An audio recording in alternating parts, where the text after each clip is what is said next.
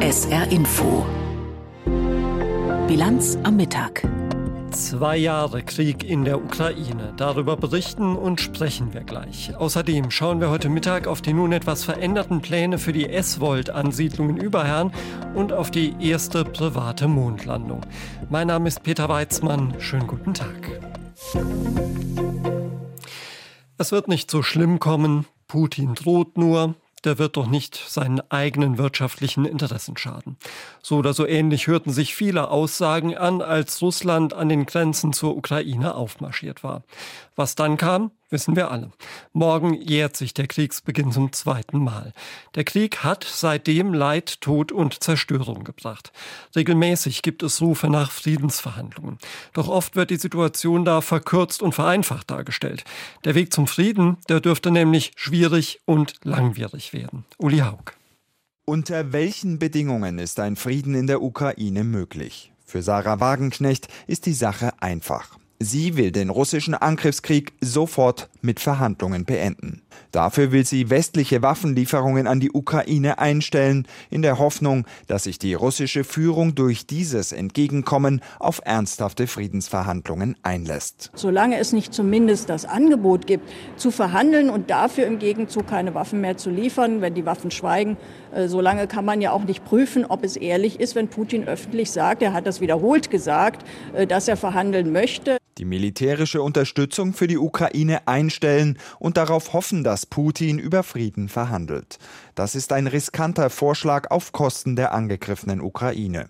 Die Wissenschaftlerin Nicole Deitelhoff vom Leibniz-Institut für Friedens- und Konfliktforschung befürchtet negative Folgen. Wir werden tatsächlich ein Diktat von Russland an die Ukraine erleben. Und zum anderen ist die Chance sehr, sehr hoch, dass Russland sich damit nicht zufrieden geben wird, sondern sich noch bestärkt durch diesen Erfolg und durch die Lektion, wenn ich lange genug durchhalte, wird der Westen schon nachgeben, eben weitere Vorstöße in der Zukunft unternehmen wird. Das ist das Problem. In der Vergangenheit habe es Fälle gegeben, sagt Nicole Deitelhoff, in denen eine Kriegspartei als vertrauensbildende Maßnahme zumindest in einem Frontabschnitt eine befristete Waffenpause angeboten und umgesetzt hat.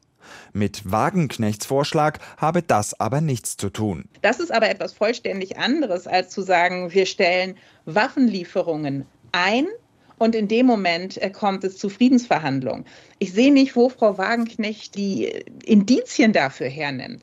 Es fehlt schon am Respekt. So müsste der russische Präsident zum Beispiel die ukrainische Regierung wenigstens als Verhandlungspartner anerkennen, sagt der Chef der Münchner Sicherheitskonferenz Christoph Heusgen. Bevor nicht Wladimir Putin Präsident Zelensky als Vertreter der Ukraine anerkennt, kann ich aus meiner Sicht nicht sehen, wie es dort wirkliche substanzielle Verhandlungen geben wird. Und solange herrscht eben Krieg. Ein Krieg, in dem die Situation der ukrainischen Armee aktuell schwierig ist.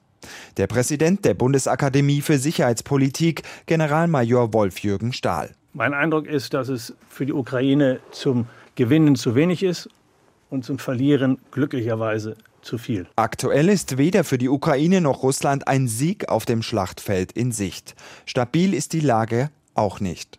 Keine geeignete Grundlage für Friedensgespräche, sagt Nicole Deitelhoff. Die Friedensforscherin setzt deshalb notgedrungen auf schärfere Wirtschaftssanktionen für Russland und weitere Waffenlieferungen für die Ukraine. Ja, bedauerlicherweise muss ich tatsächlich sagen, ist das auch die politikwissenschaftliche Haltung dazu, weil wir verhindern müssen, dass die Ukraine verliert. Das ist ganz einfach. Ein schneller Frieden ist nicht in Sicht. Politik braucht aber Perspektiven und sollte Lösungen beispielsweise für die Ostukraine oder die Krim entwickeln. Es wird nicht im ersten Anlauf gelingen, vermutlich nicht mal im zweiten, sondern es wird ein sehr, sehr mühsamer Prozess, der von vielen Rückschlägen durchzogen sein wird. Ein mühsamer Prozess mit Rückschlägen.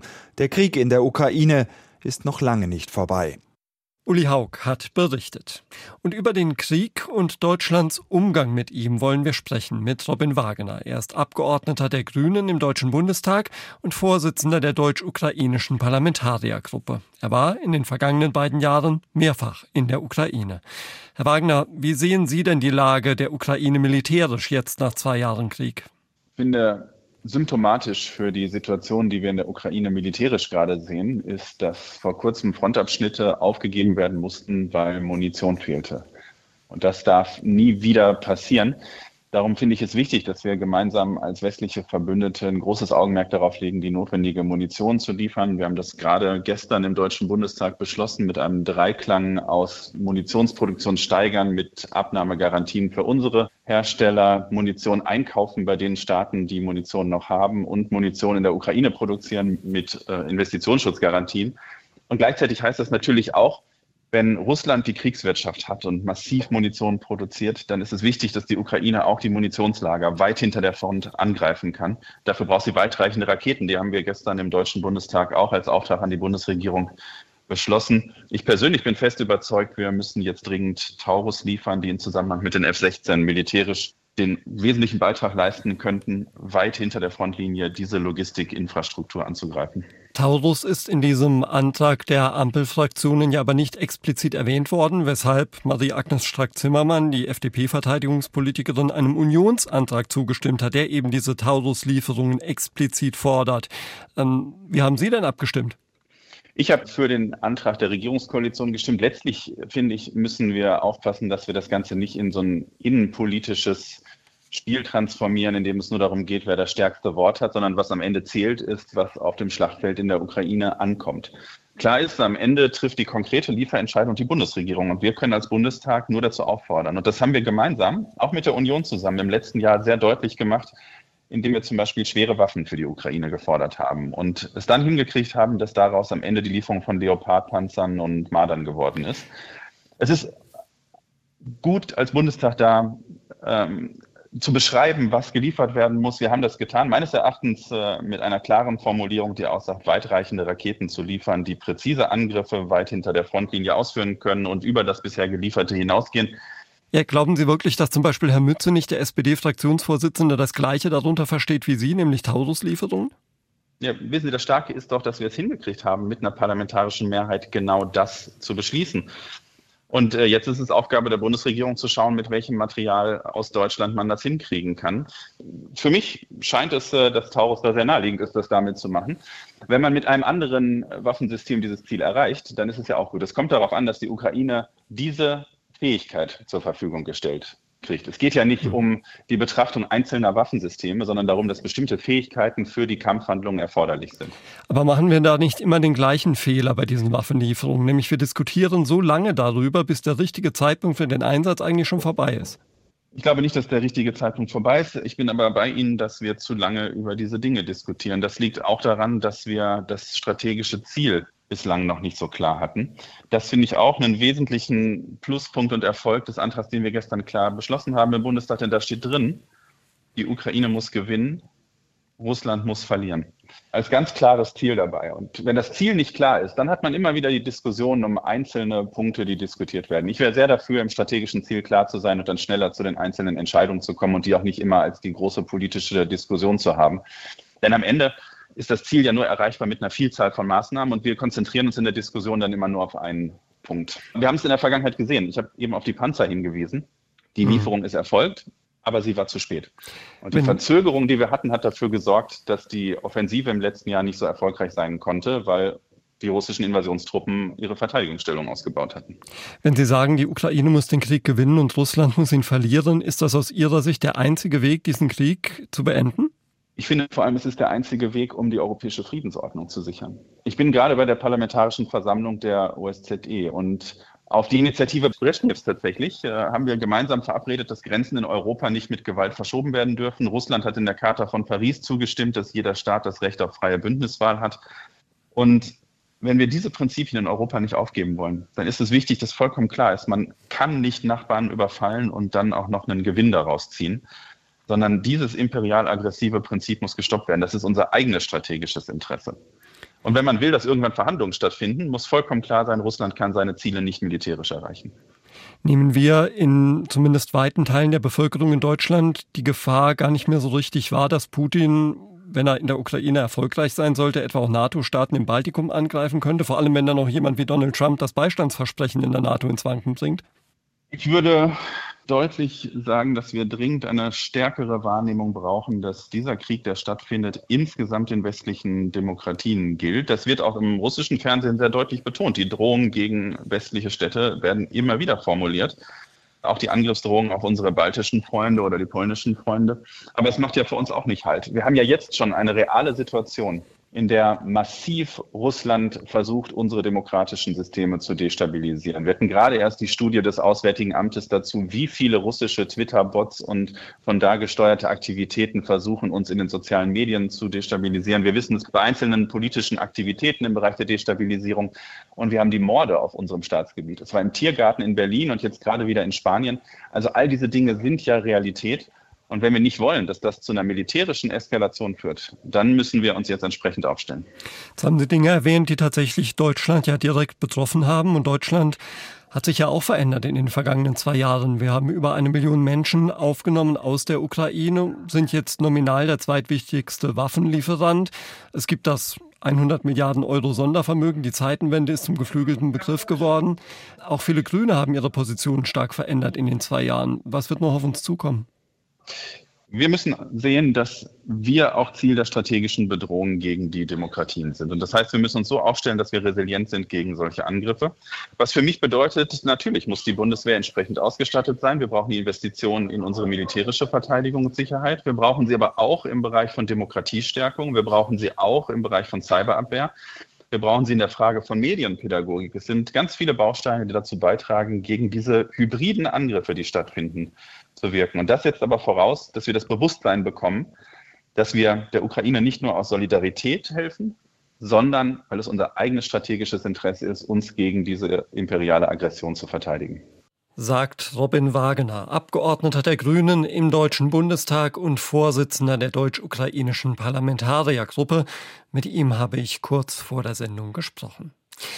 Gleich geht's hier in der S R Info Bilanz am Mittag unter anderem noch um die S-Volt-Ansiedlung und um die Cannabis-Teillegalisierung, die heute im Bundestag beschlossen werden soll. Jetzt haben wir erstmal die Meldungen für Sie mit Tanja Philipp-Murra. Der Bundestag hat den Kompromiss zum Wachstumschancengesetz beschlossen. Für die Form, die der Vermittlungsausschuss erarbeitet hatte, stimmten die Fraktionen von S P D, Grünen und F D P. C D U und C S U blieben bei ihrem Nein. Die Ampelkoalition will mit dem Gesetz die Wirtschaft entlasten, in der reduzierten Fassung um etwa drei Milliarden Euro. Unklar ist aber, ob der Bundesrat dann im März auch zustimmt und das Gesetz in Kraft treten kann. Ford will in Saarlouis für Investoren schnell einen Teil vom Werksgelände zur Verfügung stellen. Der Deutschlandchef von Ford, Sander, teilte dem S R mit, damit solle der Weg für einen Technologiepark frei werden. Die Zustimmung der beschäftigten I G Metall-Mitglieder zum Sozialplan beurteilte Sander positiv. Gesichert seien tausend Arbeitsplätze nach dem Auslaufen der Fokusproduktion im November kommenden Jahres. Zusammen mit der saarländischen Landesregierung werde außerdem an der Sicherung weiterer Beschäftigungsmöglichkeiten gearbeitet. Die saarländische Landesregierung will die Barrierefreiheit im Land möglichst schnell voranbringen. Sozialminister Jung sagte, Ende Januar habe man acht Stellen in einer neuen Landesfachstelle für Barrierefreiheit ausgeschrieben. Er hofft nach eigenen Angaben, dass diese schon im April oder Mai ihre Arbeit aufnehmen kann. Dieses und kommendes Jahr stehen im Doppelhaushalt laut dem Sozialminister jeweils fünfhunderttausend Euro dafür bereit. Ziel sei es, Gemeinden und Landkreise auf dem Weg zu mehr Barrierefreiheit zu beraten, und zwar sowohl an öffentlichen Gebäuden als auch bei der Digitalisierung der Verwaltung. Die deutschen Tischtennisherren haben bei der Team-W M in Südkorea eine Medaille verpasst.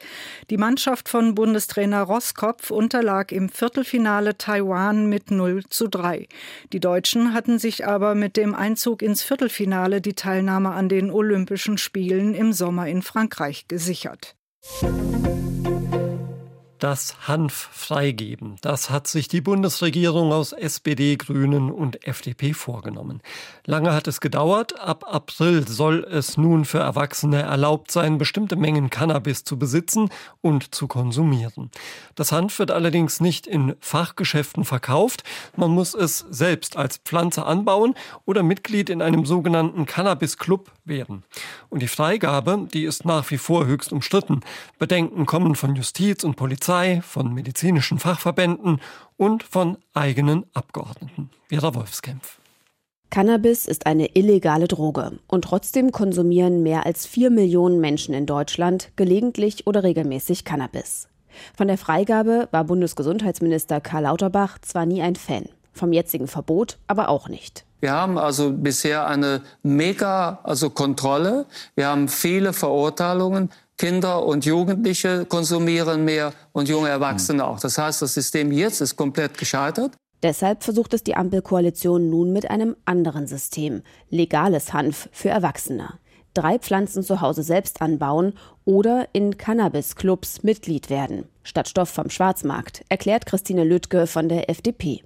Dem wollen wir entgegenwirken durch klare Regeln zum Anbau, durch ein kontrolliertes Produkt zum Beispiel, welches dann eben in den Cannabis-Clubs angebaut worden ist, durch klare Regeln zum Gesundheitsschutz. Gesundheitsschutz, weil es dann wenigstens kontrolliertes, sauberes Cannabis sein soll. Ab April dürfen Erwachsene fünfundzwanzig Gramm bei sich haben. Weitergeben ist verboten. Selbstkiffen erlaubt, auch in der Öffentlichkeit. Allerdings nicht in Sichtweite von Kindergärten und Schulen.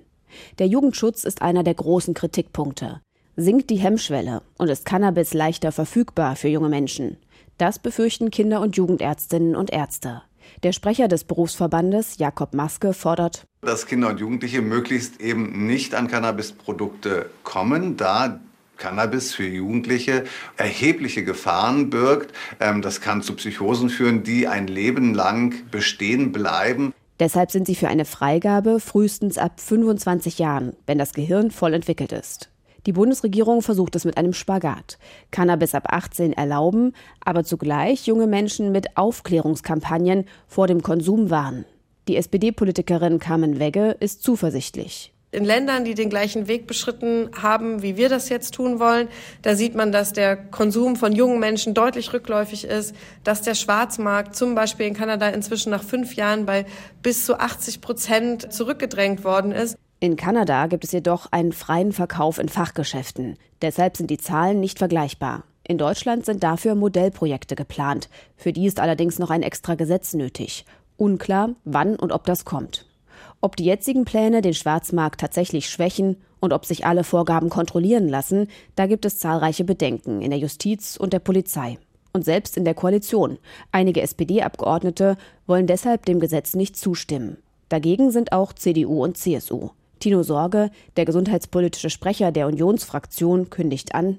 Das ist eines der Ampelprojekte, das wir nach einem Regierungswechsel als erstes rückgängig machen werden, weil das natürlich auch im Hinblick auf äh, Kinder- und Jugendgesundheit der völlig falsche Ansatz ist. Aber erstmal wollen S P D, Grüne und F D P heute eines ihrer Versprechen aus dem Koalitionsvertrag einlösen und das Hanf freigeben. Die geplante Ansiedlung des Batterieherstellers S-Volt in Überherrn, die beschäftigt uns ja schon lange Zeit und so langsam biegt sie auf die Zielgerade ein. Gestern hat der Ortsrat Überherrn die Empfehlung abgegeben, die Planung mit leichten Änderungen fortzuführen. Dabei wurde auch bekannt, dass die Fabrik weniger Wasser verbrauchen soll als bisher geplant. Unser S R-Kollege Niklas Resch war gestern Abend dabei und ich habe ihn eben gefragt, was genau vorgesehen ist und wie das Wasser eingespart werden soll. Also geplant ist mindestens fünfzig Prozent weniger Wasser, idealerweise sogar dreißig Prozent weniger. Das steht so im Durchführungsvertrag zwischen der Gemeinde Überherrn und der landeseigenen Wirtschaftsförderungsgesellschaft der G W Saar. Dieser Vertrag, der soll am siebten März im Gemeinderat endgültig beschlossen werden. Wie das passieren soll, dass diese Fabrik weniger Wasser verbraucht, das wurde gestern Abend auch so ein bisschen erläutert. Eine Möglichkeit ist zum Beispiel, dass mehr Regenwasser verwendet werden soll zur Kühlung. Da muss man eben weniger Frischwasser pumpen. Das Kühlwasser soll auch häufiger verwendet werden, also einfach auch da Reduktion des Wassers. Und auch eine Idee ist, im Sommer nicht nur Wasser zu benutzen zur Kühlung, sondern auch andere Stoffe. Wie das allerdings genau passieren soll, das wurde wiederum nicht erläutert gestern. Das soll in den nächsten Schritten jetzt erst konkret geplant werden. Okay, ja, das ist noch nicht alles ganz konkret. Wie fix ist diese Vorgabe denn dann überhaupt, was die Wassereinsparung angeht? Ja, darüber gab es gestern Abend auch unterschiedliche Ansichten. Die G W Saar sagt, dieser Vertrag, der sagt ganz klar, fünfzehn Prozent, das ist eine klare Vorgabe. Und auch die S P D, die gestern geschlossen zugestimmt hat, die ist damit zufrieden. Das sagt Ortsvorsteher Arno Zenner. Also von Anfang an war Wasser immer das große Problem und war immer unser Ziel, den Wasserverbrauch zu reduzieren. Da sind wir ganz positiv und das geht genau in die richtige Richtung. Ja, und die C D U, die hat komplett dagegen gestimmt. Die deuten den Vertrag anders. Die finden, da steht eben nicht klipp und klar drin, S-Volt muss weniger Wasser benötigen. Das sagt C D U-Ortsratmitglied Patrick Schäfer. Ja, es steht als Wunsch quasi drin. So lesen wir das. Wünsche kann man erfüllen, muss man nicht erfüllen. Für die C D U sind generell noch zu viele Fragen ungeklärt. Schäfer hat mir, als das Mikro aus war, dann auch noch gesagt, ich heirate doch kein Blind Date, und deswegen hätten sie eben nicht zugestimmt.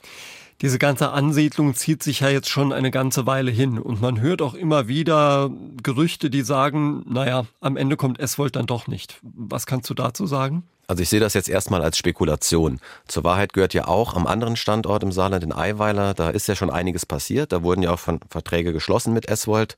Aber äh, auch im Ortsrat kam gestern die Frage, was passiert denn, wenn S-Volt kalte Füße bekommt und eben nicht hierher kommt? Und da wurde dann gestern nochmal erläutert, dann gibt es im Prinzip drei Szenarien. Die erste ist, der Bebauungsplan ist eben futsch. Die zweite, man findet einen anderen Batteriehersteller, der diesen Bebauungsplan fortführt, mit leichten Änderungen dann logischerweise.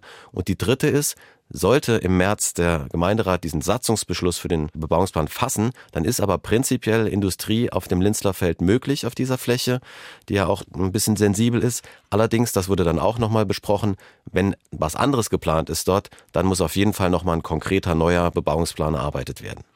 Nun geht es in der Debatte um diese Ansiedlung ja derzeit nicht nur um den Wasserverbrauch, es geht auch um wassergefährdende Stoffe, die in der Fabrik zum Einsatz kommen könnten. Da haben wir auch kürzlich drüber berichtet, du hattest dazu auch recherchiert. Wie geht's denn da weiter? Ja, also vorausgesetzt mal, der Gemeinderat fasst im März diesen Satzungsbeschluss. Das heißt, grundsätzlich kann so eine Fabrik dort gebaut werden. Dann kann die G W Saar schon mal mit Vorarbeiten beginnen, die Fläche einebnen, Straßen verlegen. Und S-Volt muss gleichzeitig eben dann die Planung konkretisieren. Auch was den Wasserverbrauch angeht, aber auch sagen, welche dieser wassergefährdenden Stoffe, wie etwa Lithium oder Nickel, brauchen wir und wie viel davon. Und da gibt es nämlich in dem Gebiet klare Vorgaben. Und dann geht das Ganze ins Genehmigungsverfahren. Davor muss aber der Gemeinderat nochmal zustimmen. Mit den neuesten Entwicklungen zur geplanten Ansiedlung der S-Volt-Batteriefabrik war das mein Kollege Niklas Resch. Die Special Olympics World Games, also die Weltspiele der geistig und mehrfach Behinderten, die haben letztes Jahr in Berlin stattgefunden, und das war ein stattliches Großereignis. Zum ersten Mal übrigens in Deutschland. Das Ziel ist natürlich Teilhabe von Menschen mit Behinderung. Und die nationalen Spiele der Special Olympics, die werden hier im Saarland bald hautnah bei uns hier stattfinden. In zwei Jahren nämlich. Erwartet werden dann viertausend Athletinnen und Athleten und ihre Begleiter. Thomas Bramel. Für die Ausrichtung des großen, inklusiven Multisport-Events hatten sich Nürnberg und das Saarland beworben. Mit ausschlaggebend war wohl die Einbindung des gesamten Bundeslandes als inklusiver Gastgeber und das grenzüberschreitende Konzept des Saarlandes, in dem alle angrenzenden Regionen daran teilhaben können. Die Veranstaltung selbst kann zum Inklusionstreiber für das Bundesland werden, was die infrastrukturellen Gegebenheiten für Menschen mit Behinderungen betrifft. Insbesondere aber auch, was den Umgang und die Teilhabe am gesellschaftlichen Leben von Menschen mit geistigen Behinderungen anbelangt. Die Landung auf dem Mond, sie war neunzehnhundertneunundsechzig ein Zeichen des Aufbruchs, der Veränderung. In einer Zeit vieler Veränderungen, aber auch der Krisen. Ein Moment, der Hoffnung gemacht hat für das Schicksal der Menschheit. Jetzt hat es die erste U S-Mondlandung seit dem Ende des Apollo-Programms vor mehr als fünfzig Jahren gegeben. Diesmal ist es allerdings eine unbemannte Sonde eines Privatunternehmens. Und das ist eine Premiere. Katrin Brandt berichtet von einer spannenden Nacht im NASA-Kontrollzentrum. Schweigen im Weltraum. Die Minuten dehnten sich nach der erwarteten Landezeit. War es nur ein Kommunikationsproblem oder war Odie abgestürzt? Dann ein erstes Signal. It's faint, but it's there. So stand by, folks. We'll see what's happening here. Es ist schwach, aber es ist da. Bleibt dran, Leute, sagte Tim Crane, der Leiter der Mission, in der Live-Übertragung der NASA. Und auch nach einer Viertelstunde war alles noch ein bisschen vage, aber what we can confirm, without a doubt, our equipment is on the surface of the moon and we are transmitting. Wir können ohne Zweifel bestätigen, dass unsere Ausrüstung auf der Oberfläche des Mondes ist und dass wir übertragen. So, congratulations, I am team. Glückwunsch, sagte Crane, während die Kolleginnen und Kollegen applaudierten. Allerdings war zunächst nicht klar, in welchem Zustand sich die Mondsonne befindet. Trotzdem, zum ersten Mal seit rund fünfzig Jahren ist wieder ein U S-amerikanisches Raumfahrzeug auf dem Mond gelandet. What a triumph! Was für ein Triumph, jubelte Bill Nelson, der Chef der U S-Weltraumbehörde NASA, in einer Videobotschaft, um dann eine fünfundfünfzig Jahre alte Redewendung zu verfremden. This feat is a giant leap forward for all of humanity. Diese Leistung sei ein gigantischer Sprung nach vorn für die gesamte Menschheit. Vor allem aber für die NASA und ihr Programm, sich für die nächsten Mondmissionen mit privaten Partnern zusammenzutun. Zum ersten Mal in der Geschichte der Menschheit hat ein kommerzielles amerikanisches Unternehmen die Reise zum Mond gestartet und geführt. So Nelson. Die Firma Intuitive Machines aus Texas hat den Mondländer mit dem Spitznamen Odysseus, kurz Odie, gebaut. Ins All befördert hat ihn eine Rakete des Raumfahrtunternehmens SpaceX von Elon Musk. Die NASA will damit unter anderem Kosten und Risiken drücken, sagt Keith Coing, der den Blog NASA Watch betreibt. Man kann entweder viel Geld für ein staatliches Raumschiff ausgeben oder das Risiko verteilen und hoffen, dass, wenn ein Raumfahrzeug ausfällt, ein anderes erfolgreich ist.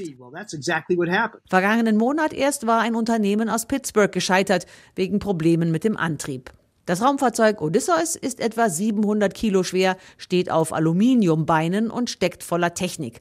Ein Teil davon gehört der NASA, der andere privaten Unternehmen. Ziel war es, auf dem Südpol des Mondes zu landen, weil dort Wasser vermutet wird. If there's water, then you've got hydrogen and oxygen, you've got rocket fuel. Wenn es Wasser gibt, dann hat man Wasserstoff und Sauerstoff und dann hat man Raketentreibstoff, so beschrieb es NASA-Chef Bill Nelson bei C N N.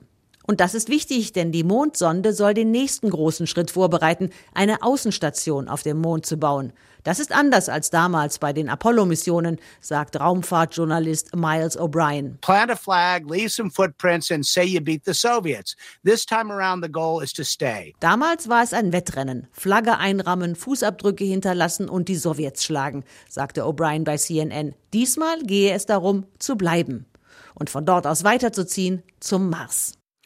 Schauen wir auf das irdische Wetter. Heute Nachmittag gibt es gelegentlich Regen- oder Graupelschauer bei Höchstwerten von sechs bis zehn Grad. Auch in der Nacht einige Schauer. Die Luft kühlt sich auf drei bis null Grad ab. Die Schneefallgrenze sinkt auf vierhundert Meter. Morgen am Samstag neben Schauern, vor allem am Nachmittag auch etwas Sonne bei maximal vier bis neun Grad. Und das war's von der S R Info Bilanz am Mittag mit Peter Weizmann. Ich sage Tschüss. S R Info. Auslandspresseschau.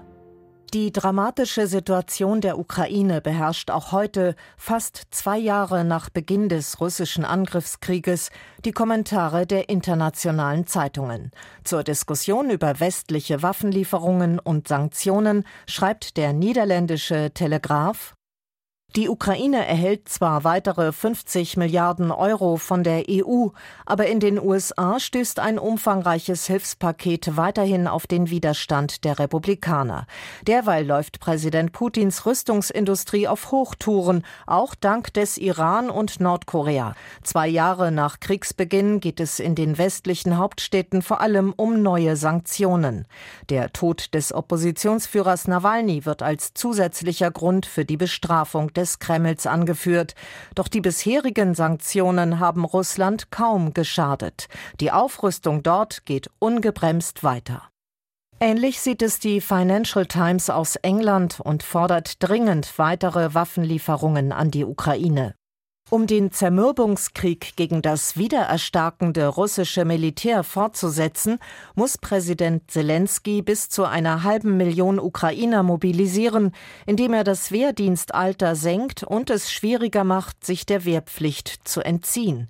Er wird den Übergang zu einer Strategie der aktiven Verteidigung vorantreiben müssen, die darauf abzielt, die Frontlinien zu halten, während sich seine Streitkräfte für eine Gegenoffensive im Jahr zweitausendfünfundzwanzig neu formieren.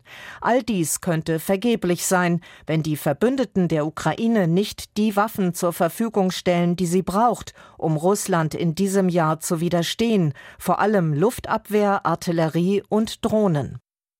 Und die kanadische Zeitung The Globe and Mail nimmt die Methoden des Kreml-Chefs in den Blick. Wladimir Putin versucht, Stärke durch Grausamkeit und selbstgefällige Gleichgültigkeit zu demonstrieren. Sein Gemetzel an ukrainischen Zivilisten, die Folterung gefangener ukrainischer Soldaten und die massenhafte Entführung ukrainischer Kinder sind nur ein Teil davon. Ebenso grausam ist er innerhalb der russischen Grenzen, wo er Männer als Kanonenfutter an die Front schickt und jeden inhaftiert, der auch nur die leiseste Kritik an dem illegalen Krieg äußert. Das waren Auszüge aus Kommentaren der internationalen Presse, zusammengestellt von Claudia Drews.